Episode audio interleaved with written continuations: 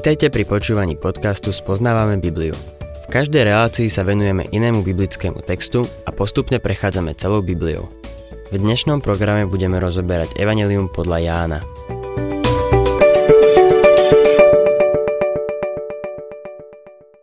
Milí poslucháči, dnes sa dostávame do 11. kapitoly Jánovho Evanília.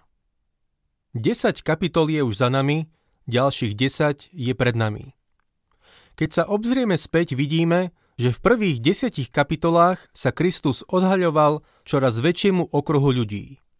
Začalo sa to na svadbe v Káne, kde boli prítomní hostia, ako aj jeho učeníci. Na konci toho príbehu sa píše, že jeho učeníci uverili v neho. Na slávnostiach stánkov a sviatkoch posvetenia chrámu sa predstavil celému národu a ten ho odmietol. V Jánovi v 5. kapitole 16. verši odmietli jeho skutky, pretože uzdravoval v sobotu. V 8. kapitole v 58. až 59.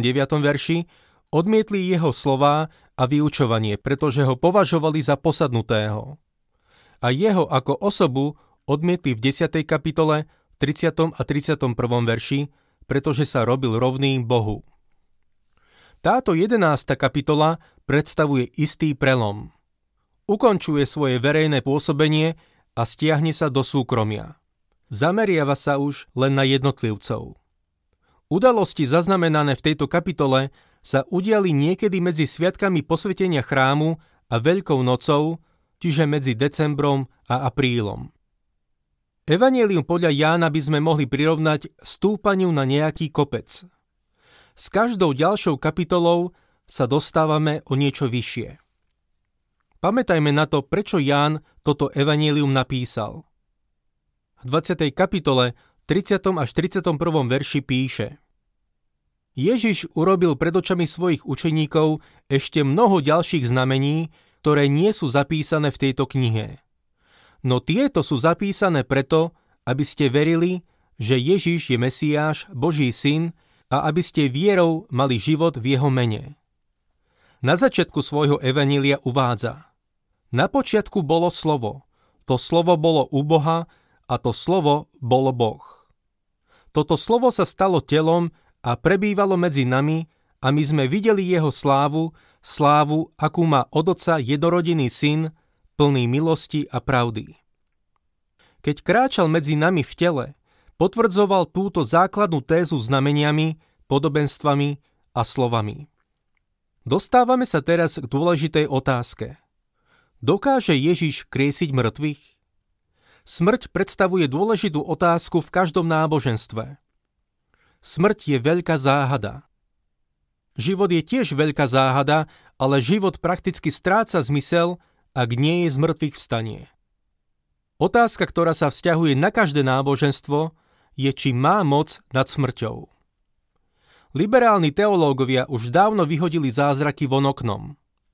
Zastávajú názor, že zázraky do Biblie nepatria.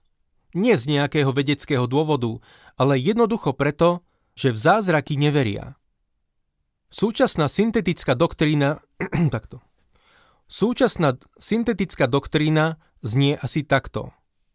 Verím v náboženstvo, ktoré sa týka toho, čo je tu a teraz, nie toho, čo bude potom.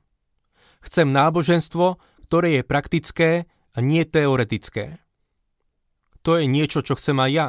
A ešte dodám, že chcem nádej. Hoci máme veľa osohu, aj tu a teraz, najväčším úšitkom je väčší život v Kristovi Ježišovi. Budú mŕtvi vzkriesení? To je veľmi praktická otázka.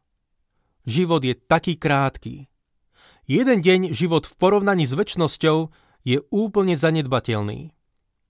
Prednedávnom som pochovával jedného úžasného veriaceho človeka. Sedela tam aj jeho manželka a matka. Pre ne bolo vzkriesenie niečím veľmi praktickým. No môžeš stať nad hrobom bez nádeje, tváriť sa ako hrdina a pomyslieť si. To je všetko. To je koniec. Náboženstva a kulty sa venujú všeličomu od vznešených cieľov po vydieranie a šikanu no nikto sa nevenuje krieseniu mŕtvych.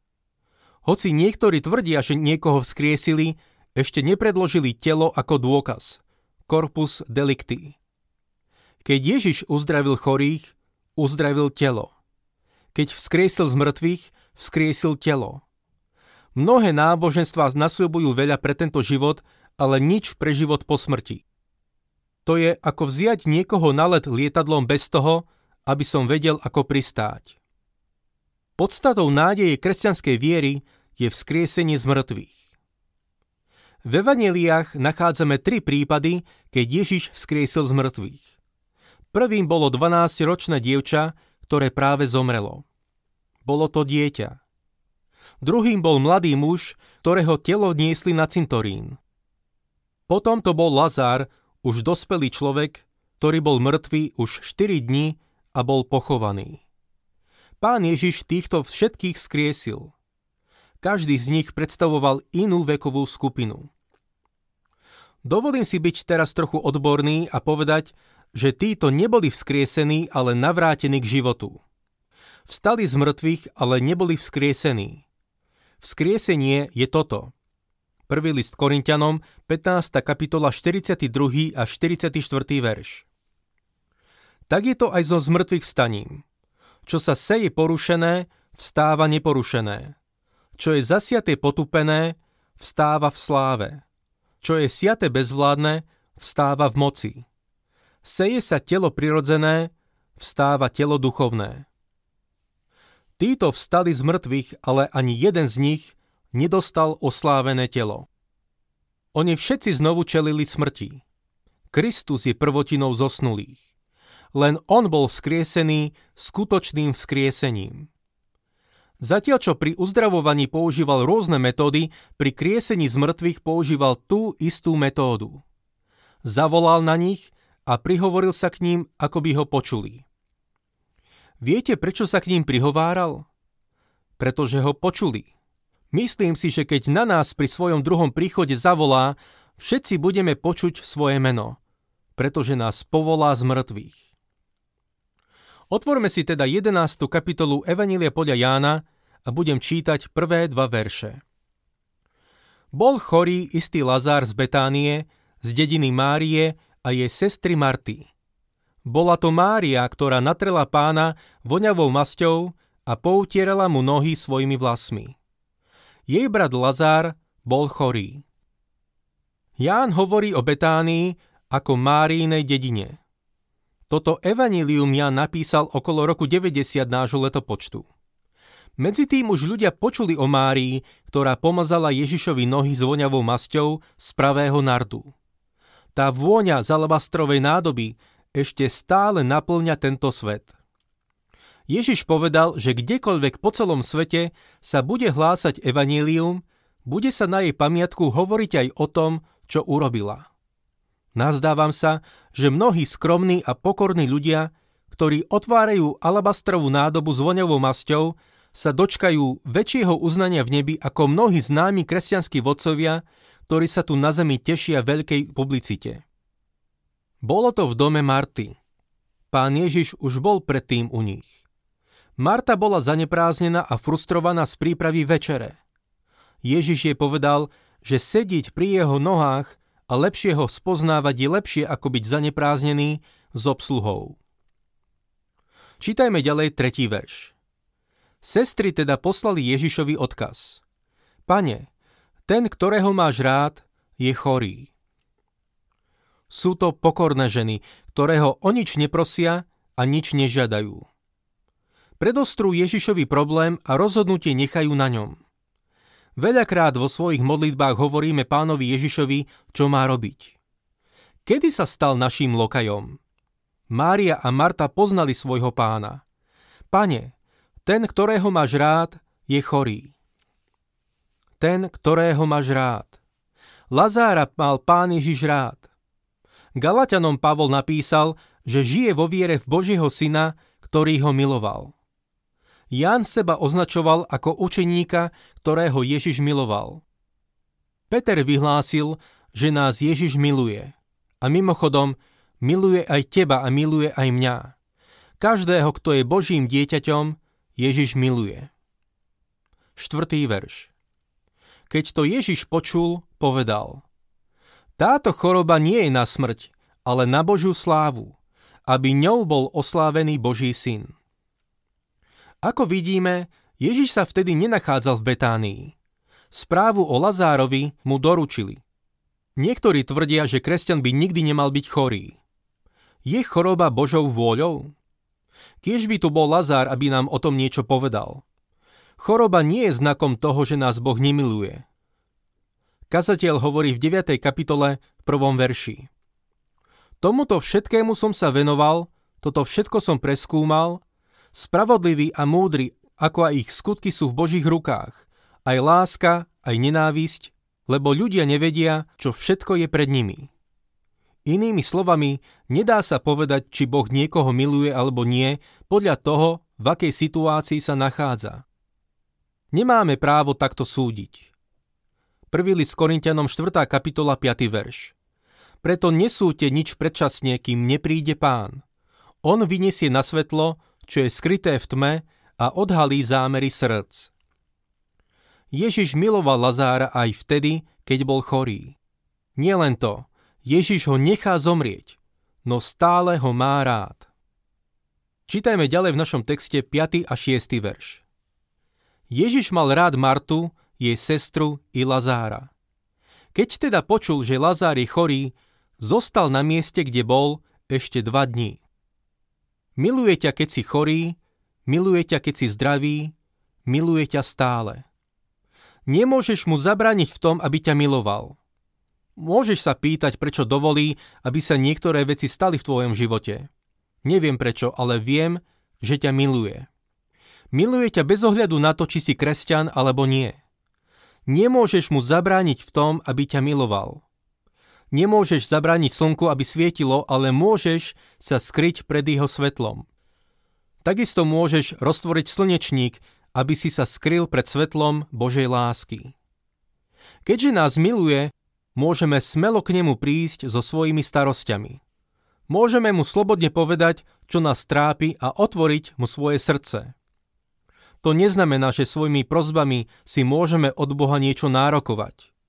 Ťažkosti sú skúškou našej viery a privádzajú nás na kolená. Mojžiš opakovane volal na hospodina, keď počas putovania na púšti nastali problémy. Chyskia prevzal výhražné listy od Asírčanov a rozložil ich pred hospodinom. Učeníci Jána Krstiteľa prišli k pánovi Ježišovi so srdcervúcou správou, že Ján bol sťatý. Milý poslucháč, práve keď sa nachádzame v údolí, dokonca v údolí smrti, musíme sa naučiť dôverovať mu. Vedie nás k trpezlivosti a tomu, aby sme v ňom spočinuli. Učí nás, že všetky veci slúžia na dobro. Musíme sa pozerať za svoje slzy, zármutok a životné skúšky. Boh má zámer so všetkým, čo sa deje. Táto choroba nie je na smrť, ale na Božiu slávu. Ježiš dovolí, aby sa to stalo, pretože Boh sa jeho smrťou oslávi. My nie sme stredobodom vesmíru, ani naša rodina, ani náš zbor, ani naše mesto. Stredobodom všetkého sú nebesá a všetko slúži na jeho slávu. Nič sa nám nestane bez jeho dovolenia. A ak to dovolí, je to na jeho slávu. Chcem, aby ste si všimli, že Ježiš miloval Martu. Niekedy sme na ňu príliš tvrdí a kritickí. Biblické komentáre nie sú na ňu milé. Bola zanepráznená obsluhou a nerobila to najlepšie, čo mohla, ale to nezabránilo pánovi Ježišovi v tom, aby ju miloval. Zdá sa vám to kruté, že Ježiš nechal Lazára zomrieť? Nie. Môžeme v tom nájsť isté posolstvo. Pán Ježiš nebol motivovaný sentimentom. Podriadoval sa otcovej vôli. Ľudský sentiment by ho nútil okamžite ísť do Betánie. No nechal ho zomrieť. Milý poslucháč, niekedy Boh dovolí, aby naši milovaní zomreli. Musíme pochopiť, že má na to dôvod a že jeho cesty sú dokonalé. Ježiš nikdy nekoná zo sentimentu. My sa ním necháme pokaziť a potom rozmaznávame aj svoje deti. Ježiš bol motivovaný láskou a tá láska je na dobro človeka ako aj na Božiu slávu. Čítajme ďalej 7. a 8. verš. Potom povedal učeníkom, poďme znova do Judska. Učeníci mu povedali, rabi, teraz ťa chceli Židia kameňovať a zasa ta ideš? Nenechajme si újsť to slovíčko zasa. Bol tam a bol nútený sa stiahnuť. Teraz sa do tej nebezpečnej zóny vracia a berie so sebou aj svojich učeníkov. 9. a 10. verš Ježiš odpovedal, či nemá deň 12 hodín? Kto chodí vodne, nepodkýna sa, pretože vidí svetlo tohto sveta. Ale ak niekto chodí v noci, podkýna sa, lebo v nej nie to svetla. Deň má 12 hodín a nič na tom nezmeníme. Pretože otec dal svojmu synovi úlohu, nič ho v tom nemohlo zastaviť. Môžeme si z toho niečo zobrať. Každému Boh dal niečo za úlohu. Nemôžeme predlžiť deň, ani nemôžeme zabrániť tomu, aby večer slnko zapadlo. Ale vďaka Bohu sme nezraniteľní, pokým svoju úlohu nesplníme. Nikto, dokonca ani Satan, nemôže prekaziť Boží zámer v našom živote, ak ho nasledujeme. Nenasledovať ho je nebezpečné. Mohli by sme sa dostať do tmy, pretože on je svetlo sveta. S ním môžeme ísť aj do nebezpečnej zóny, pretože nikto sa nás nedotkne. Svoju úlohu dokončíme. Ak však zostaneme v tme, ak budeme kráčať po tme, potkneme sa. V Betánii nastala noc. Ak tam má zasvietiť svetlo, Ježiš tam musí ísť. On je svetlom sveta. Pokračujme v našom texte od 11. po 15. verš. Toto povedal a ešte dodal. Náš priateľ Lazár zaspal, no ja ho idem zobudiť. Učeníci mu povedali, pane, ak zaspal, ozdravie. Ježiš však hovoril o jeho smrti a oni si mysleli, že hovorí o obyčajnom spánku. Vtedy im Ježiš otvorene povedal, Lazár zomrel. Pre vás sa radujem, že som tam nebol, aby ste uverili. No poďme k nemu. Učeníci nerozumeli, čo tým Ježiš myslel, keď povedal, že Lazár zaspal. Veľa ľudí tomu nerozumie ani dnes a preto zvyknú povedať, že duša usnula. Milý poslucháč, spánok sa týka tela, nikdy nie duše. Platí to o spánku v tomto živote, ako aj o spánku po smrti. Smrť znamená oddelenie. Telo veriaceho spí v hrobe, ale duch ide ku Kristovi. Pre kresťana nebyť v tele znamená bývať u pána. Ježiš je prvotinou zosnulých. Znamená to, že teraz niekde spí? Vôbec nie. Je vo svojom oslávenom tele. Veriaci ide hneď k pánovi, ale jeho telo spí až do dňa vzkriesenia, keď jeho telo vstane. Smrť pre veriaceho znamená spánok jeho tela. Bojíš sa spať? Nemal by si sa. Spánok je úľava od práce. Je to odpočinok, ktorý je obnovou a prípravou na ten deň, ktorý sa blíži. V súvislosti so smrťou nemôžeme povedať nič krajšie ako spánok. Telo spí, aby ho pán Ježiš zobudil. Len on má ten budík. Len on dokáže vzkriesiť mŕtvych. Jedného dňa príde a zobudí nás do nového tela. Grecký výraz pre vzkriesenie je anastazis, čo znamená vstať. C.S. Lewis sa tak trochu vysmiel tým, ktorí tvrdia, že vzkriesenie je duchovné a nie telesné. Povedal, ak je to duch, ktorý vstane, do akej polohy sa potom postaví? Nie. Vzkriesenie znamená vstať a vždy sa týka tela. Duša nikdy nezomrie, ani nikdy nespí. Smrť je realita, hrozná realita pre naše telo. Ale pamätajme na to, že vzkriesenie je takisto realita.